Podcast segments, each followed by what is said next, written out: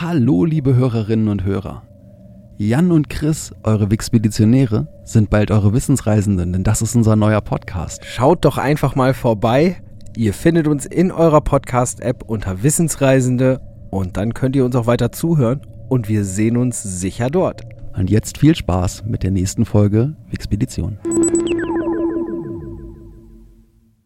Wenn ihr schon immer wissen wolltet, was ein Rotationshyperboloid mit Spaghetti zu tun hat und wie lange man mit einem kleinen viersitzigen Flugzeug in der Luft bleiben kann, dann seid ihr hier genau richtig.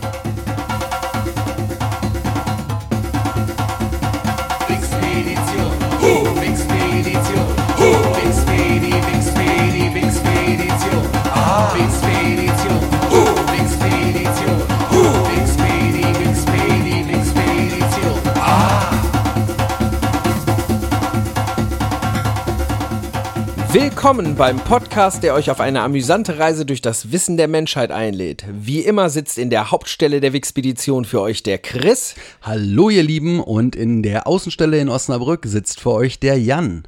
Hallo da draußen und los geht's auch schon. Beim letzten Mal haben wir uns über die Enigma-Maschine und ihre Verschlüsselungsmöglichkeiten unterhalten. Darüber oder von der Enigma aus ist der Chris über die Links Bletchley Park und Sowjetunion zu seinem nächsten Thema gekommen. Und darum sage ich mal, und los geht's.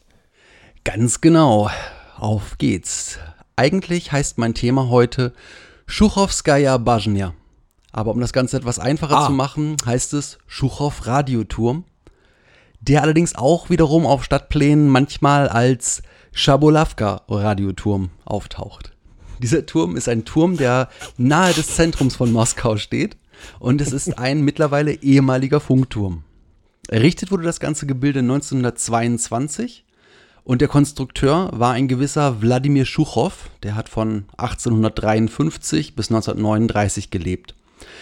Und dieser Turm ist natürlich nicht einfach nur in der Wikipedia, weil es irgendein beliebiger dieser Turm ist natürlich nicht in der Wikipedia, weil es irgendein beliebiger Radioturm ist, sondern er hat Besonderheiten.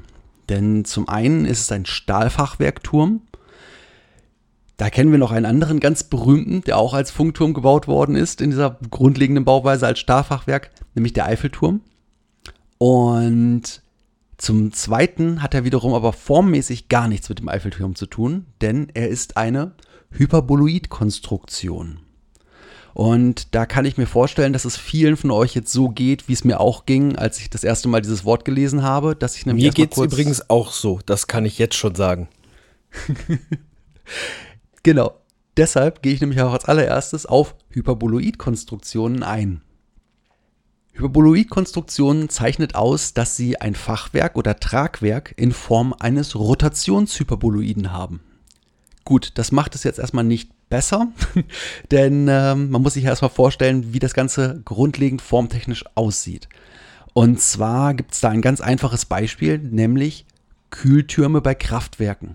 Das sind diese großen Dinger, wo oben die vermeintlichen Wolken rauskommen, also der Wasserdampf. Als Kind denken ja viele, das ist das, wo Wolken gemacht werden. Ist aber gar nicht so, da wird eigentlich Wasser gekühlt und da hat man diese Türme, die halt eine Taille haben, eine deutliche. Und das macht man, weil man dort den Kamineffekt nutzt. Das heißt, du ähm, erzeugst einen Luftstrom einfach alleine dadurch, dass du unten diesen warmen Wasserdampf hineingibst. Der möchte aufsteigen, er wird zusammengedrückt, dann kriegst du einen Effekt, der macht, dass immer, weit, immer mehr von unten nachgezogen wird. Und somit förderst du halt äh, dieses, diese Verdampfung und äh, die Verdunstung des Wassers. Sowas kannst du ähnlich, so einen Zugeffekt kann man auch in der Kühlung oder das kann man auch für Kühlung machen, ne? Weil ich denke gerade an halbwegs aktuelles Thema. Ja, es ist zwar nicht Hyperboloid, aber ähm, so einen Effekt gibt's ja auch bei der neuen PlayStation 5, die dafür, die dann, der dann dafür sorgt, dass das Ding ausreichend gekühlt werden kann. Ja, aber es ist letztendlich ja sogar ein Hyperboloid. Es ist ja, Ja. sogar das Ding, dass du eine leichte Verjüngung hast, wodurch den Luftstrom halt eben, der Luftstrom sich selbst beschleunigt. Du nutzt den Luftstrom selber als Motor für den Luftstrom. Jedenfalls, die Grundform haben wir jetzt so vor Augen. Und das Interessante ist, dass äh, wenn du das Ganze als Stahlfachwerk baust, also nicht wie bei einem Kühlturm, das ist das Ganze ja eine komplette Betonschale, sondern als Fachwerk, dann hast du bei dieser Bauform somit den geringsten Luftwiderstand, der möglich ist für einen Turm. Und gleichzeitig hast du einen sehr geringen Materialaufwand und das nicht nur in reiner Menge, sondern auch in der Einfachheit der Konstruktion. Denn bei dieser Konstruktion, die ja an sich so kurvig aussieht, wird keine Strebe benötigt, die rund ist. Also die, die gebogen ist. Das sind alles gerade Bauteile. Das ist sehr schwierig, sich das vorzustellen, wie du so eine Form eines, eines äh, Kraftwerkskühlturms hinbekommst mit nur geraden Stangen. Aber es geht. Das stimmt. Äh, das einfachste Beispiel hast du ja auch schon am Anfang der Folge in der Frage ge äh, gestellt. Äh, nehmt einfach mal eine Packung Spaghetti, holt sie aus der Tüte raus, fasst sie mit beiden Händen in der Mitte an und dann verdreht mal die Hände gegeneinander. Und in dem Moment stellt ihr fest, ihr habt genau diese hyperboloide Form mit der Verjüngung. Da ist es dann in der Mitte oder da, wo ihr eure Finger habt. Aber es sind trotzdem nur gerade Spaghetti, die diese Form machen. Genau, und du hast da gerade auch schon was Wichtiges gesagt, nämlich, dass du, wenn du diese Streben, in diesem Falle die Spaghetti, drehst, dass du dann ja auch noch entscheiden kannst, wo du die Taille hast, dass du es verschieben kannst. Ja, je nachdem, wo ich die Finger ansetze. Wenn ich das stark an einem Ende mache, fächert es nach unten. Oder wenn ich es relativ weit oben mache, fächert es halt nach unten deutlich weiter auf. Genau. Oder wenn ich es weit unten mache, fächert es nach oben stark auf. Richtig, und das ist halt architektonisch super interessant, weil wenn du zuerst drüber nachdenkst, denkst du ja gut, du hast immer irgendwo eine Form von einer Spindel, also dass du quasi in der Mitte die Taille hast, aber du kannst sehr einfach bestimmen, wo die Taillierung passieren soll.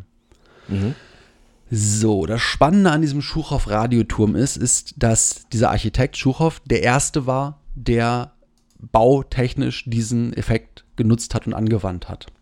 Und das Ganze begann halt nach der Oktoberrevolution 1917. Und zu dieser Zeit war Wladimir Schuchow schon ein sehr anerkannter äh, Architekt. Er hat schon sehr, sehr viele Sachen gebaut. Und dieser Radioturm war sein bisher größter Auftrag. Und an der Schaba, nein, Chabot, an der Schabolowka Straße, deswegen auch Schabolowka Radioturm als Alternative, in Moskau sollte dieser neue, geradezu gigantische Radioturm entstehen. 1919 legte Schuchow seine Pläne dafür vor und die geplante mächtige Konstruktion sollte so hoch werden, dass man zusammen mit zwei weiteren identischen Radiotürmen Rundfunksignale bis in die entlegensten Winkel der gesamten UdSSR tragen sollte. Das heißt, er hat geplant, Das mit drei groß. Funktürmen die komplette UdSSR zu beschallen, zu bestrahlen, wie man das auch immer sieht. Dazu sollten diese Türme mit 350 Meter Höhe höher sein als der Eiffelturm. Und das Interessante ist, dass wenn man diesen Turm mit 350 Meter sich vorstellt und die Planung anguckt, die Schuchow damals hatte, ist ganz spannend, dass er dafür nur ein Viertel des Stahls benutzt hätte, der zum Bau des Eiffelturms nötig gewesen wäre. Das ist halt der Unterschied. So einfach ist diese, diese Hyperboloid-Konstruktion, dass du trotzdem ein stabiles Gebilde hinkriegst, aber unfassbar wenig Stahl benötigst. Und er hätte gerade mal 2200 Tonnen Stahl gebraucht, um diesen 350 Meter hohen Turm zu bauen. Um die Höhe zu erreichen, plante Schuchow nicht einfach eine einzige Hyperboloid-Konstruktion, denn dort hast du auch einfach das Problem, dann werden die Stangen auch irgendwann wieder zu lang. Du musst sie irgendwann mal auch zusammenbauen, du musst sie irgendwie aufstellen, du musst es bautechnisch hinkriegen. Wir sind halt gerade mal 1919. Solche Sachen wie irgendwie ein 300 Meter hoher Kran war noch nicht, gerade nicht Ja, und eine UdSSR. 300 Meter lange Stange. Ähm, oder die ja sogar noch länger sein muss, weil sie schräg angeordnet ist. Die hätte ja wahrscheinlich eine, für 350 Meter Höhe eine 400 Meter durchgehende Eisenstange haben müssen. Das ist richtig, du hättest sie aber auch als Rohre bauen können, du hättest sie verschrauben können. Also wenn du es heute bauen wollen würdest, könntest du es machen, weil du in der Lage wärst, halt entweder mit einem Gerüst oder generell mit Kränen zu arbeiten, die halt das ganze Stück für Stück bauen. Er hat aber eine super clevere andere Methode gefunden, nämlich er hat mehrere dieser Hyperboloide übereinander gestellt. Das heißt, du baust einen davon, dann kommt ein runder Verbindungsring, den du oben als Endstück aufbaust, auf den letzten, und dann stellst du den nächsten drauf. Und das ist einerseits natürlich konstruktorisch total großartig, die Idee. Andererseits hast du noch einen anderen Nebeneffekt, nämlich du kannst mit ganz einfachen hölzernen Krankonstruktionen arbeiten. Denn das, was du machst, ist, du baust das erste Segment und dann baust du das zweite Segment in dem ersten Segment auf dem Boden zusammen. Und dann nimmst du ganz einfache Holzkonstruktionen, machst Seile drüber und ziehst das Ding in dem ersten nach oben, bis du die volle Höhe erreicht hast und montierst dann den aus mehreren Teilen zusammengesetzten Ring, der die beiden Dinger verbindet. Also kannst du mit wirklich absolut Low-Tech und ohne große Kräne, weil der, die Kräne direkt an der Konstruktion befestigt sind, bauen. Sprich, im Grunde super clever ist halt in der Betonbauweise erst viel, viel später erfunden worden. Es wird heute in modernen Konstruktionen ja auch gemacht. Wenn du siehst, wie heute ein Superwolkenkratzer hochgezogen wird, da hast du auch diese, diese äh, Rutschform Konstruktion. Das heißt, du hast im Grunde Der ein, geht ein, immer weiter hoch. Ja, genau, eine Guss Gussform, die sich selber immer weiter hoch transportiert und somit kannst du das Gebäude quasi hochziehen. Und das ist im Grunde wahrscheinlich mehr oder weniger das erste Mal, dass so in der Art gebaut wurde, dass du halt einfach hochziehst. Aber es gab ein Problem bei der ganzen Sache. Nämlich, der junge Staat verfügte nicht annähernd über genug Stahl oder die Mittel, um genug Stahl zu kaufen. Als Lenin dann im Sommer 1919 den Auftrag unterschrieb, war der Turmentwurf auf 150 Meter geschrumpft. Es war schlicht und ergreifend nicht möglich. Der, der Staat konnte es sich nicht leisten, diesen Turm in der Größe zu bauen. Also wurde dann auch der, der Plan, die ganze Sowjetunion mit nur drei von diesen Türmen zu beschallen, aufgegeben. Und es wurde erstmal dafür gesorgt, dass man einen Turm hat, der ganz Moskau mit Radio versorgen kann. Dieser tatsächlich gebaute Turm besteht dann aus sechs aufeinander gestapelten Hyperboloiden, so wie jetzt da steht. Ganz interessant ist, dass die Hälfte des Stahls, die dort verbaut wurden, aus Deutschland kommen. Und das kann man bis heute sehen, weil sie Kruppstempel drauf haben. 1991 wurde der Turm durch die Montage eines zusätzlichen Antennenaufsatzes vorübergehend um 10 Meter höher. Das heißt, man hat einfach so ein, wie man die heute kennt, diese modernen Mobilfunkdinger. Du hast irgendwie ein, ein relativ kompaktes Rohr und hast diese langen, Ant- also diese Kastenantennen da dran. Das wurde dort drauf gebaut. 2015 im Herbst wurde es aber auch schon wieder demontiert. Und das lag mehr oder weniger daran, dass der Turm doch sehr in die Jahre gekommen ist. Da wurde sehr wenig dran ähm, renoviert und instand gehalten. Es wurden auch zum Teil schon Hilfskonstruktionen unten mit eingebaut, die das ganze Ding stützen sollten. Und es wurde dann auch geplant, den gesamten Turm zu demontieren oder ihn zumindest zu versetzen, weil das Bauland, wo da drauf steht, auch super lukrativ ist. Das ist halt echt nicht weit von der Innenstadt entfernt. Das ist irgendwie Luftlinie 1500 Meter vom Kreml. Das ist richtig ein Filetstück, wo das Ding drauf steht. Und der hat auch schon eine ganz ordentliche Grundfläche. Denn immerhin, der ist ja, ist ja trotzdem noch ein 150 Meter Turm. Ja, der braucht auch Platz, gar keine Frage. Nachdem aber internationale Denkmalpflegefachleute einen wirklich äh, ausführlichen Protestbrief an Präsident Putin gerichtet hatten, beschloss dann das Moskauer Stadtparlament am 16. Juli 2014, dass der Abbau des Turmes nicht durchzuführen ist. Ja, und im Januar 2017 dann startete der russische Staatsrundfunk als jetziger Eigentümer eine Projektplanung zur Sanierung des Schuchow-Radioturms. Dementsprechend, ja, der, dieser, dieser Turm soll halt inzwischen bewahrt werden und dementsprechend, ja, man kann auch davon ausgehen, dass sobald der renoviert ist, der wieder für Mobilfunkzwecke oder für Richtfunkzwecke genutzt wird, weil er nach wie vor natürlich einfach auch eine sehr gute Lage hat, eben so nah an der ist. von Moskau, weil er einfach vorhanden ist, richtig. Der Konstrukteur Schuchow war nach der Konstruktion dieses Turms auch noch weiter sehr, sehr aktiv in seinem Leben. Er hat äh, insgesamt etwa 200 hyperbolische, hyperbolische Türme entworfen und auch gebaut. Da gibt es halt ganz, ganz verschiedene Sachen. Das sind äh, natürlich klar viele Antennenmasten, es sind Stützen. Es gab Brückenkonstruktionen, die er gebaut hat mit der Technik. Es gab ähm, unter anderem Strommasten. Es gibt gigantische Strommasten, die halt auch irgendwie mehrere hundert Meter hoch sind, die von ihm konstruiert worden sind in dieser Technik. Und er hat auch mehr als 180 normale Stahlbrücken, also diese normalen Stahl Stahlfachwerkbrücken gebaut. Ähm, Geschäftiger Mann. auf jeden Fall.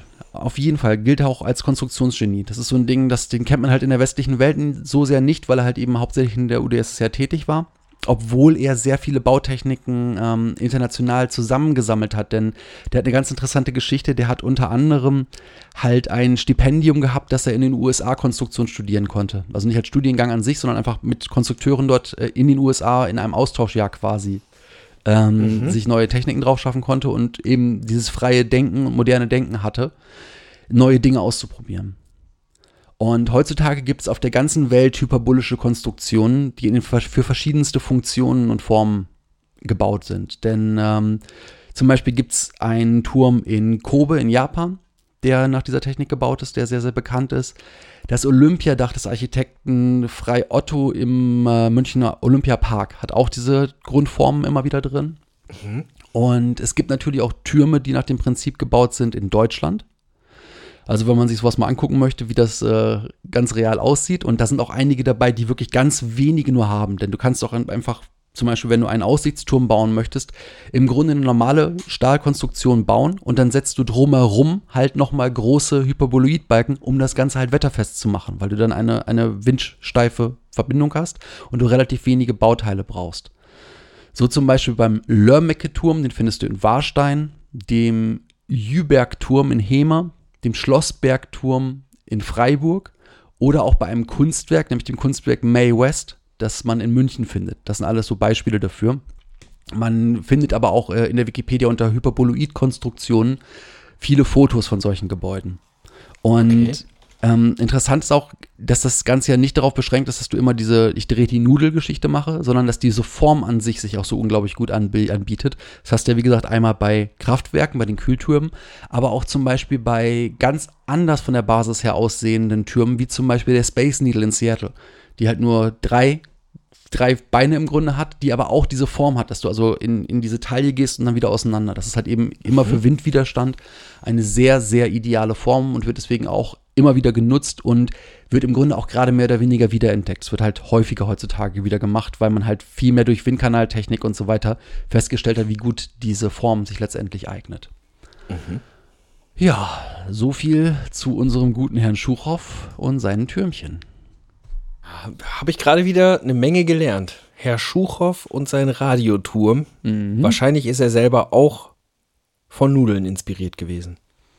Ich weiß es nicht. Ich weiß nicht, wie weit Spaghetti im, im Russland der Oktoberrevolution so auf dem Tisch standen. Oder ähm, vielleicht ist er auch einfach inspiriert von der russischen Vorform von Mikado. Das genügt ja. Gut, sei es drum. Jedenfalls kann ich euch jetzt verraten, wir bleiben generell in Russland und wir bleiben auch generell in der Stadt, denn Jan ist weitergegangen vom Schuchow Radiotürm auf den Link Moskau, dann auf den naheliegenden moskowitischen Link Roter Platz. Aber wo es ihn dann hingebracht hat und was das wiederum mit Moskau zu tun hat, das erzählt er euch jetzt selbst. Genau, wir kommen jetzt nämlich von Moskau und dem Roten Platz zu einem US-amerikanischen Flugzeughersteller. Vollkommen plausibel. Das, da gehe ich auch von aus, das ist vollkommen klar. Ich denke aber mal, einigen Hörern wird, spätestens wenn ich sage, um was für ein Flugzeug es sich handelt und vor allem um welchen, um welchen äh, Hersteller es sich handelt, wahrscheinlich sofort so die, die kleine Leuchte angehen und sagen, ah, ich glaube, ich kann mir vorstellen, warum oder wie er den Link gefunden hat. Und zwar sprechen wir heute über die Cessna 172. Ähm, die Cessna 172, auch Skyhawk genannt, ist ein einmotoriges, viersitziges Leichtflugzeug vom US-amerikanischen Hersteller Cessna. Sonst würde sie natürlich auch nicht so heißen. Dieses Flugzeug ist weltweit im Einsatz als Schulungsflugzeug, um fliegen zu lernen. Die Cessna 172 gilt als das klassische Vereinsflugzeug, also in, in Betreibung von Flugschulen, Vereinen oder auch von Privatpersonen. Einerseits hat ähm, das Flugzeug eine sehr gute Manövrierbarkeit und Langsamflugeigenschaften. Also es ist sehr, sehr gutmütig und sicher. Und es hat vergleichsweise noch sehr geringe Betriebs- und Wartungskosten, was es eben für den Privatmenschen, der mal fliegen möchte, sehr, sehr interessant macht. Eben wegen der gutmütigen Eigenschaften ist es auch das typische Charterflugzeug. Und insbesondere in den USA ähm, wird die Cessna 172 auch eingesetzt für Sonderaufgaben, und zwar Such- und Rettungsdienste durch die Civil Air Patrol oder auch Pipeline-Kontrollflüge oder Luftbildflüge. Es gibt von der Cessna 172 auch ein Modell, das umgebaut ist zum Wasserflugzeug, Ja. was in den USA, Kanada und auch in Europa im Einsatz ist. Und die Cessna 172 ist der meistgebaute Flugzeugtyp der ganzen Welt. Steht auf Platz 1 mit 44.000 gebauten Flugzeugen. Wow. Ähm, ist allerdings auch schon ein bisschen älter, nämlich kommt von 1955, ist ein ziviles Leichtflugzeug. Auf Platz 2 steht ebenfalls ein ziviles Leichtflugzeug, das ist aber noch ein bisschen älter, nämlich die Polikarpov PO2 von 1928, die 40.000 Stück gebaut wurden. Wow. 40 40.000 Mal gebaut worden ist. Platz 3 ist die Piper PA-28, auch zivil und aus den USA von 1960 mit 37.200 ähm, hergestellten Flugzeugen. Platz 4 die Ilyushin 22, ein militärisches Flugzeug von 1939 aus der UdSSR, äh, beziehungsweise Russland. Schlachtflugzeug 36.163 Stück wurden gebaut Und auf Platz 5 kommt dann schon die Messerschnitt BF, Messerschmitt, nicht Schnitt. Ist, man sagt es schnell falsch, die Messerschmitt BF 109 aus Deutschland. Ein militärisches Jagdflugzeug von 1935, das 33.300 Stück oder von dem 33.300 Stück gefertigt wurden. Der nächste Platz liegt dann bereits wieder deutlich unter 30.000. So, die Cessna 172 basiert grundsätzlich auf der Cessna 170B. Das ist, wie ich vorhin schon gesagt habe, ein sehr gutmütiges Flugzeug, sehr robust und es ist ein sogenannter Schulterdecker. Das heißt, die Flügel sind oben am Rumpf angebracht. Die Tatsache, dass es ein Schulterdecker ist, macht das Flugzeug auch sehr leicht fliegbar und beherrschbar. Zunächst wurde es von 1956 bis 86 von Cessna und in Lizenz in Frankreich von Rhin Aviation gebaut. 1997 oder nee, bis 1997 gab es einen Produktionsstopp aufgrund von Produkthaftungsgesetzen in den USA, die nämlich dazu geführt hätten, dass exorbitant hohe Versicherungsprämien hätten bezahlt werden müssen. Ja. Und man hat dann das, Pro das Flugzeug einfach nicht produziert. Okay. Es gibt aber auch heute noch ein aktuelles Modell der 172, äh, das am 6.6.2017 zugelassen wurde.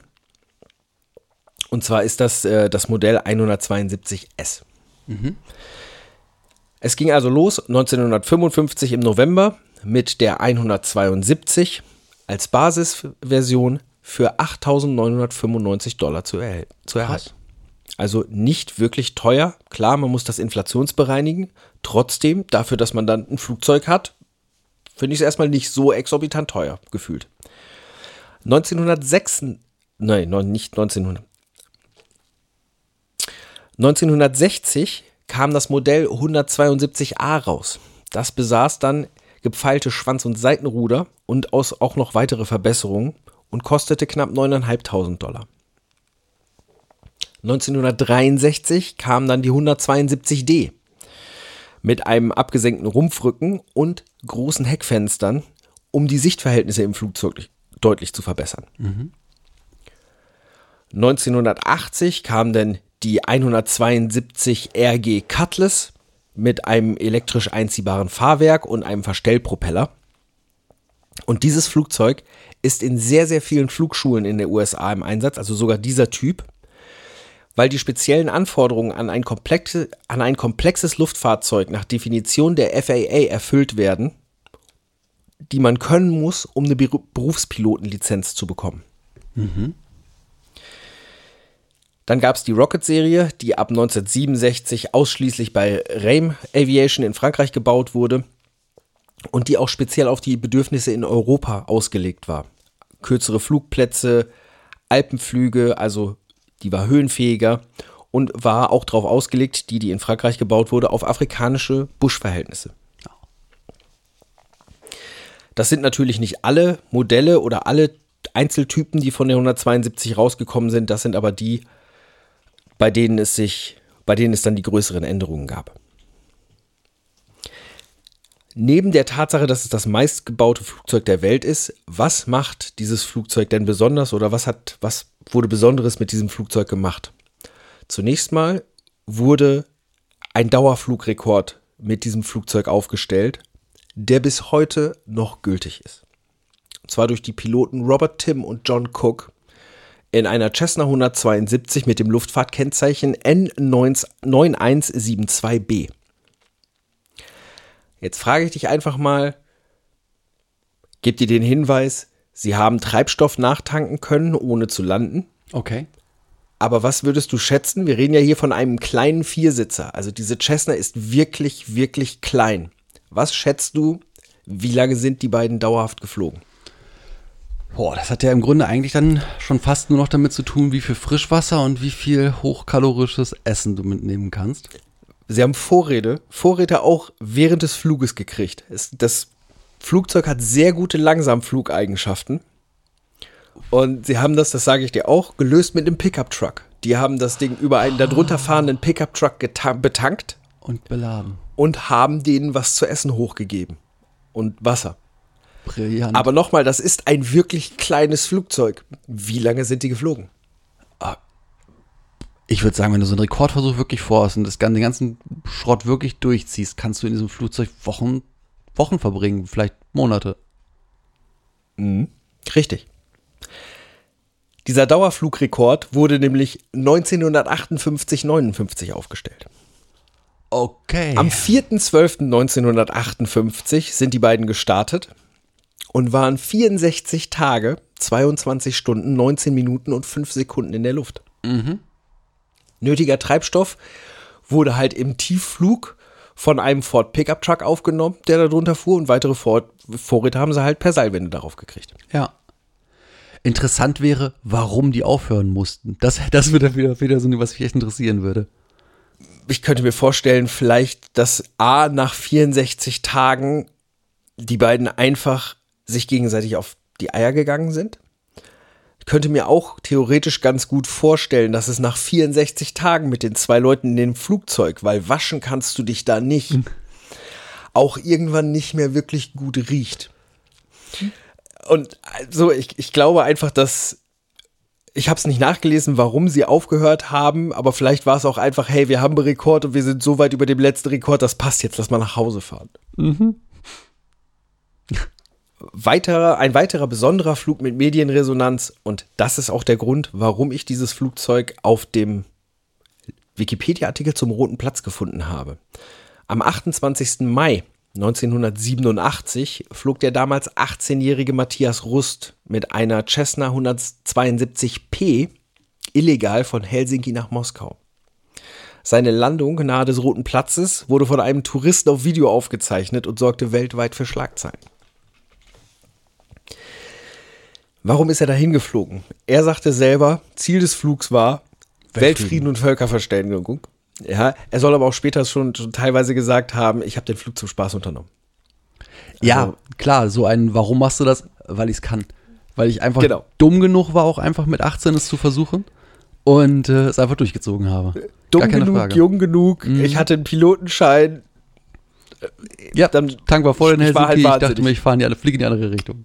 Genau. Er hat sich das Flugzeug gemietet, eigentlich für ein, für Flüge über die Nordsee und ist zunächst gestartet in Hamburg-Uetersen und ist auf die Färöerinsel geflogen. Von da ging es dann weiter nach Keflavik in Island, dann nach Bergen, Helsinki und am 28.05.1987 ging es dann Richtung Moskau. Er drehte dabei einige Runden über dem Roten Platz und landete um knapp 18.40 Uhr auf der großen Moskwa-Brücke. Ich selber hatte, bis ich es nochmal gelesen habe, im Hinterkopf Matthias Rust, der mit seinem kleinen Flugzeug auf dem Roten Platz gelandet ist. Aber nein, er ist gar nicht auf dem Roten Platz gelandet, sondern auf einer Brücke sehr in der Nähe davon. Abgestellt hat er sein Flugzeug dann auf einem Busparkplatz für Touristen. Und ist dann ausgestiegen und nachdem er zunächst mal ein paar Autogramme ge gegeben hat, ist dann der KGB gekommen und hat ihn festgenommen. Am 12.09.1987 begann dann sein Prozess in Russland und nur zwei Tage später wurde Rust zu vier Jahren Arbeitslager verurteilt. Für illegale Einreise, Verletzung internationaler Flugverkehrsvorschriften und schwerem Rauditum. Am 3.8.88 wurde er begnadigt und freigelassen, musste die OD OdSSR dann sofort verlassen. Und zwar hatte sich Hans-Dietrich Genscher bei seinem Kollegen Shevardnadze für die Freilassung eingesetzt und ihm dabei zugesagt, dass die Freilassung nicht öffentlich angekündigt oder großartig ausgeschlachtet werden, ausgeschlachtet werden würde.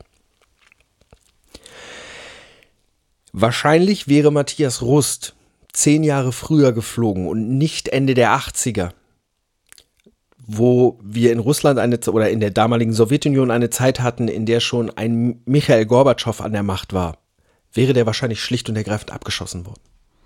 Ja, das ist das Ding. Ähm, angeblich ist er ja wirklich so niedrig geflogen, dass er vom Radar nicht erfasst werden konnte, die mehr oder weniger es echt erst realisiert haben, dass das Flugzeug da ist, als es über Moskau war. Und auch, auch da gibt es unterschiedliche Berichte, weil nämlich andere, in anderen Schilderungen davon heißt es nämlich, der hat sich um das Ganze überhaupt nicht gekümmert ähm, und ist eigentlich nur auf tiefere Tiefen runtergegangen von normaler Flughöhe, Ja. weil er, also zwischendurch, weil er Angst hatte, dass äh, Teile des Flugzeugs vereisen. Auch Also er eigentlich wirklich normal geflogen ist. Wie auch immer es war, Michael Gorbatschow hat grundsätzlich diese Situation ausgenutzt, denn er war ja schon ganz klar in seinem Glasnost-Perestroika-Programm und er hat diese Situation einfach genutzt, um den ein oder anderen General oder den ein oder anderen sehr konservativen Militär einfach aufgrund von Versagen rauszuschmeißen. Mhm. Weil er gesagt hat, gut, Alter, wenn du nicht mal merkst, dass da irgendein Leichtflugzeug fliegt und der fliegt bis nach Moskau, dann machst Ja. du deinen Job nicht. Und es hat ihm schlussendlich auch dabei geholfen, einfach Leute aus der Regierung oder aus der Regierungsnähe zu entfernen, die sich ihm in den Weg gestellt haben. Was ist denn mit seinem Flugzeug passiert von Rust? Das Und kann zwar- ich dir sagen. Ja, dann, dann fang an. Da steht im Deutschen Technikmuseum in Berlin. Ja, und was ist zwischen dem, es kommt im Deutschen Technikmuseum in Berlin und es steht auf dem Busparkplatz in der Nähe des Roten Platzes passiert? Ich meine, das war noch erst in Asien, in irgendeinem Freizeitpark. Sehr gut. Aber wie es dahin gut. gekommen ist, kann ich dir jetzt gerade so nicht. Äh, Also noch, noch während die Cessna in der UdSSR war, ähm, hat eine Münchner Kosmetikfirma sie ungefähr zum doppelten Schätzwert gekauft und im Oktober 87 auch nach Deutschland zurückgeführt. Später haben sie dann das Flugzeug an einen japanischen Flugclub verkauft und es wurde in einem Freizeitpark, nämlich in dem Freizeitpark Uchinomi, Uchinomiya bei Tokio, ausgestellt. 21 Jahre nach dem besagten Flug wurde es dann wieder nach Berlin zurückgeholt, einmal restauriert und seit dem 28. Mai 2009 ist es im Deutschen Technikmuseum in Berlin als ständiges Exponat zu sehen. ja, da habe ich es nämlich gesehen. Da steht nämlich auch die Story mit dem Freizeitpark. Ich wusste nur nicht mehr, wo das jetzt genau war, wie das Ding da hingekommen ist. Alles klar, alles klar. Ja, ich glaube, ich muss irgendwann dann äh, in das Technikmuseum und dem Flugzeug auch nochmal guten Tag sagen, Ja, lohnt sich. wo ich Das jetzt doch nochmal ein bisschen, ein bisschen was drüber gesehen habe. Ich kenne an Technikmuseen, ich kenne sonst nur das Deutsche Museum in, in Mhm. München, was auch wirklich toll ist für, für alles, was Technik, Eisenbahn, Autos, es macht wirklich Spaß. Mir sind noch so drei Sachen eingefallen, dass, als ich das erste Mal gesehen hatte, dass du dir dieses äh, Thema gewählt hast, hatte ich ja auch sofort diese Assoziation zu dieser, dieser komischen Single, zu dem Fly to Moskau. Ich habe da nochmal nachgeguckt. Ich habe die tatsächlich als Maxi hier auf einer ähm, klaren Vinyl-Picture-Disc, wo das Flugzeug auch vorne drauf abgebildet ist. Mal gucken, ob ich da noch ein Nein. Foto mit in die, äh, in die Shownotes kriege. Aber ja, ich habe diese Single tatsächlich. Ich habe auch nachgeguckt, Oh, die war wow. tatsächlich bis auf Platz 57 der deutschen Charts damals gekommen. Das ist also ein stumpfer Elektro-Track, aber ich habe diese, diese Schallplatte tatsächlich mit der Cessna drauf. Wow. Dann Die ist ist bestimmt wieder- heute richtig was wert. Ja, glaube ich nicht. Weiß ich nicht. Könnte man, vielleicht, wer weiß, vielleicht habe ich ein Schätzchen. Dann ist mir eingefallen dazu, ich bin ja auch so, so, ein, so ein kleiner heimlicher Fan von, von den Studio Braun Jungs, ja, also von den, den Jungs von Fraktus. Und die haben ja auch das Thema Matthias Rust mal bearbeitet. Ne? Ich weiß nicht, ob dir das bewusst ist, dass die mal ein Bühnenstück gemacht haben ähm, am, am deutschen das hatte ich Schauspieler aus gehört. Hamburg mit dem Namen ähm, Rust, ein deutscher Messias. Ja, da muss ich auch sagen, schade, dass ich das verpasst habe. Und hier, ähm, Comedy, Stenkelfeld, der Flughafen bei denen in Stenkelfeld, der ist der Matthias Rust Flughafen. Das ist, Ehrlich? Ja. Ist, also der fiktive Flughafen im fiktiven Stenkelfeld natürlich. Ja, das Also Matthias Rust selber, nachdem er freigelassen worden ist, ist später eigentlich tendenziell eher in negative Schlagzeilen verwickelt gewesen. Ähm, hat Verurteilungen wegen Betrug, Diebstahl und Körperverletzung gehabt. Ähm, hat irgendwie im Zivildienst ähm, mit einem Messer eine Krankenschwester angegriffen, weil sie ihn nicht küssen wollte. ja, super. So, ähm, lebte um 2007 in Berlin und war nach eigenen Angaben professioneller Pokerspieler. 2009 hat er in einem Interview gesagt, dass er finanziell ausgesorgt hätte und keiner regelmäßigen Tätigkeit nachgehen müsste. Er sei weiterhin Pokerspieler und Veranstalter von Boots- und Autorennen in Estland. Kann man machen. Und ebenfalls nach einigen Angaben, nach einigen, ebenfalls nach eigenen Angaben vom Jahr, aus dem Jahre 2012 lebt er als Finanzanalyst in der Schweiz und plant die Eröffnung einer Yogaschule. Ja, da, da bleibt die Kinnlade unten und äh, der Blick leer. Ich habe Also alles dabei. Ja. Es ist alles dabei. alles mal ausprobiert. Und so viel zur Cessna 172 und ihrem doch ganz schön medienwirksamen Flug nach Moskau. Ich habe auch das Gefühl, ich kann mich als Kind daran erinnern, dass irgendwie da auf einmal sowas passiert ist und dass es in aller Munde war. Ich kann mich da gut erinnern. Es war, war halt dicke Schlagzeilen, das hast du halt auf jeder Zeitung gesehen. Gar keine Frage. Natürlich, das war halt die News. Das hast du, da bist du nicht dran vorbeigekommen. Auf gar keinen Fall. Was Spektakuläres passierte nicht jeden Tag. Ja. Wie auch immer, wir hoffen trotzdem natürlich, wir, das hoffen wir bei allen Leuten, wir hoffen, dass es ihm gut geht. Ja, So wie allen. Ganz genau. Ähm, erstmal vielen Dank für den Vortrag zur Cessna 172, so ein kleines Flugzeug, das ja dann auch letztendlich wirklich noch viel mehr Relevanz hat, als nur eben dieser, dieser Moskau-Flieger gewesen zu sein. Denn ähm, ich glaube, die wenigsten wissen, dass das eben das meistgebaute Kleinflugzeug ist. Ich weiß zwar, dass es das überall gibt, das ist auch ein Flugzeug, das hat garantiert jeder schon mal gesehen, weil das ist auch so ein klassisches Flugzeug, was du an so einem, so einem Lokalflughafen siehst, womit du irgendwie einen Rundflug machen kannst. Also wahrscheinlich, Wahrscheinlich wer- wer ist so das, Kind, was du dir da vorstellst, Ja. das, was, das, was deine Vorstellung geprägt hat, Ja. für genau das Bild, was du jetzt gerade beschreibst, ist wahrscheinlich die Cessna ja, 172. richtig. Ich gehe auch, geh auch fest davon aus, weil ich als Kind irgendwie ein paar Mal so Rundflüge gemacht habe und sowas. Wahrscheinlich bin ich schon mal in der Cessna 172 geflogen. Das ist ziemlich wahrscheinlich. Kommt immer drauf an, es, wenn du dich dran erinnern kannst, das hatte ich nämlich auch nochmal gelesen. Ich glaube, es gab erst später eine mit, mit mehr Sitzen, aber die meisten davon sind wirklich viersitzig. Wenn es kein Flieger war, wo acht Sitze Ja. oder zehn Sitze drin waren, dann gut möglich. Weil in so großen Ausführungen, wenn ich es richtig gesehen habe, gibt es die halt nicht. Da gibt es dann andere Cessna-Modelle, die zwar auch Kleinflugzeuge sind, aber halt eben zumindest schon ein bisschen mehr. Ja, richtig. Gut, damit sind wir heute auch schon wieder dann so in der Endrunde angekommen. Ich kann euch schon mal verraten, wohin es in der nächsten Folge geht, denn die nächsten Links, die ich dann benutzt habe, um von der Cessna 172 weiterzukommen, waren das Stichwort Vereinigte Staaten und Massachusetts. Und dann habe ich mir mal was erlaubt, was bis jetzt noch nie passiert ist, denn ich habe mir einen weiteren Schritt erlaubt, weil ich einfach, nachdem ich gesehen habe, Springfield, Ohio, ein Thema direkt im Kopf hatte. Das verrate ich euch in der nächsten Folge, warum das für mich so, so ja, interessant war, genau dahin zu gehen, was ich da für eine Verbindung zu habe und was es ist. Für heute kann ich erstmal sagen, danke für eure Neugier, danke fürs Zuhören. Und wenn ihr uns was Gutes tun wollt, hinterlasst uns doch mal einfach bei Apple Podcast einen Kommentar, den lesen wir auch gerne vor. Aber natürlich könnt ihr uns auch auf sämtlichen anderen Präsenzen, die wir haben, die Webseite, die anderen Social Media Konten, gerne immer was schreiben. Wir freuen uns darauf, von euch zu hören. So sieht das aus. Gebt uns Sterne. Ja, gerne. Gerne Sterne. Äh, Genau, gerne. Wir nehmen gerne Sterne. Das ist, das ist schön. Das ist schön. Gut, dann kommt da gut an, wo ihr gerade auf dem Weg hin seid. Oder ich hoffe, ihr seid gut angekommen, wo ihr heute schon hingefahren oder gegangen seid. Habt noch einen schönen Tag und eine angenehme Woche. Und wir hören uns beim nächsten Mal. Ganz genau, aus der Hauptstelle im lauschigen Lotte verabschiedet sich der Chris. Und der Jan aus der Nebenstelle in Osnabrück. Bis zum nächsten Mal. Tschüss.